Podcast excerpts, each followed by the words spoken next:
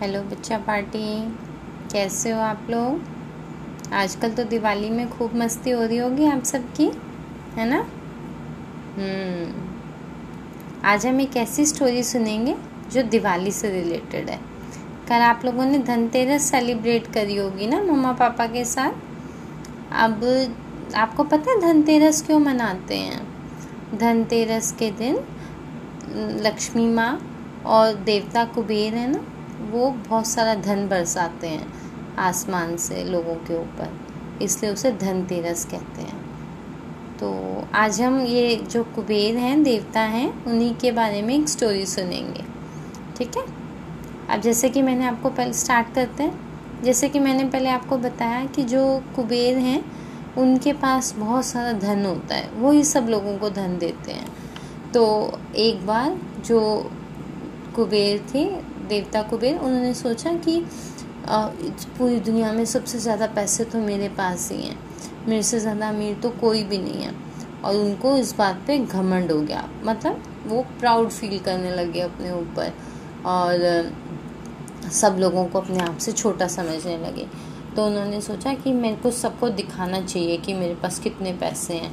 तो उन्होंने एक महाभोज मतलब एक बहुत बड़ी पार्टी ऑर्गेनाइज करी।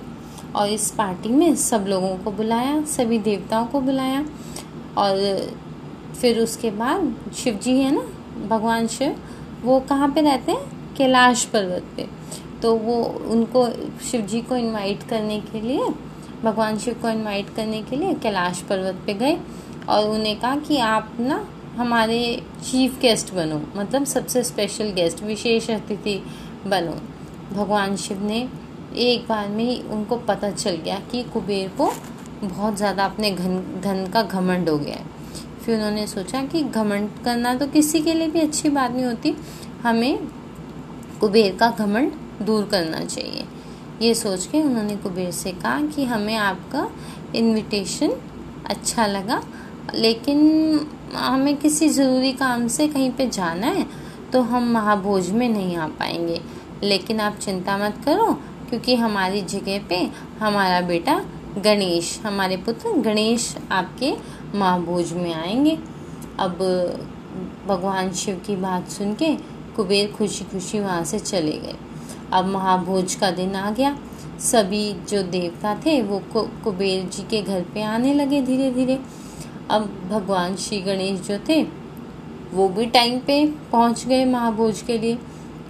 जैसे ही खाना शुरू हुआ गणेश जी ने सारा खाना खा लिया, सारा खाना फिनिश कर दिया। अब जब कुबेर भग, जो देवता हैं कुबेर, उन्होंने देखा कि जितना भी खाना बना था, और गेस्ट और देवताओं के लिए भी, वो भी सारा गणेश जी ने खा लिया। और गणेश जी तो है, सारा खाना ख़त्म करते जा रहे हैं, और उनकी भूख कम भी नहीं हो रही है। तो उन्होंने गणेश जी को कहा कि गणेश जी, अभी और खाना बन के आ रहा है। अब और खाना बन के आया और गणेश जी ने फिर वो भी सारा खाना खा लिया। अब धीरे धीरे क्या हुआ कि जितना मतलब खाना बनाने के लिए जो सामान था, वो भी धीरे धीरे ख़त्म होने लग गया। तो कुबेर ने फिर आके कहा भगवान गणेश जी से कि गणेश जी, अभी खाना बनने में और टाइम लगेगा, आप तब तक बैठ जाइए।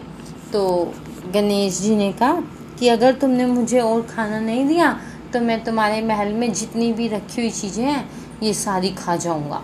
वरना मेरे लिए जल्दी से खाना लेके आओ। यह सुनते ही कुबेर घबरा गए और उन्हें अपनी गलती फील हुई कि उन्होंने बहुत ज़्यादा ऐसे दिखाने के लिए सबको बुलाया था कि मैं तो कितना रिच हूँ, मेरे पास कितना सारा सामान है, ये दिखाने पैसा है, ये दिखाने के लिए बुलाया था। लेकिन गणेश जी के सामने वो सारी चीज़ें कम पड़ गई। अब ये देख के जो कुबेर थे, देवता कुबेर, वो गणेश जी के पैरों में गिर गए और उन्हें सॉरी बोलने लगे कि आगे से मैं कभी भी घमंड नहीं करूँगा। तब गणेश जी खुश हो गए और उन्होंने कुबेर को क्षमा कर दिया। तो बच्चों, इस स्टोरी से हमें क्या सीखने को मिलता है? What is the moral of the story कि हमें कभी भी घमंड नहीं करना चाहिए। कोई भी चीज़ है लाइफ में हमारी, वो टेम्प्रेरी होती है। तो कभी ऐसी सिचुएशन आ जाती है कि जो हमने लग रहा होता है कि ये चीज़ में हम बहुत स्ट्रॉन्ग हैं, बहुत पावरफुल हैं, वो चीज़ें कम पड़ जाती हैं। तो जो भी हमारे पास है, उसमें खुश रहना चाहिए, लेकिन घमंड कभी नहीं करना चाहिए। कैसी लगी आपको मेरी स्टोरी मुझे ज़रूर बताइएगा कमेंट करके ओके नेक्स्ट टाइम हम एक और स्टोरी सुनेंगे। okay bye bye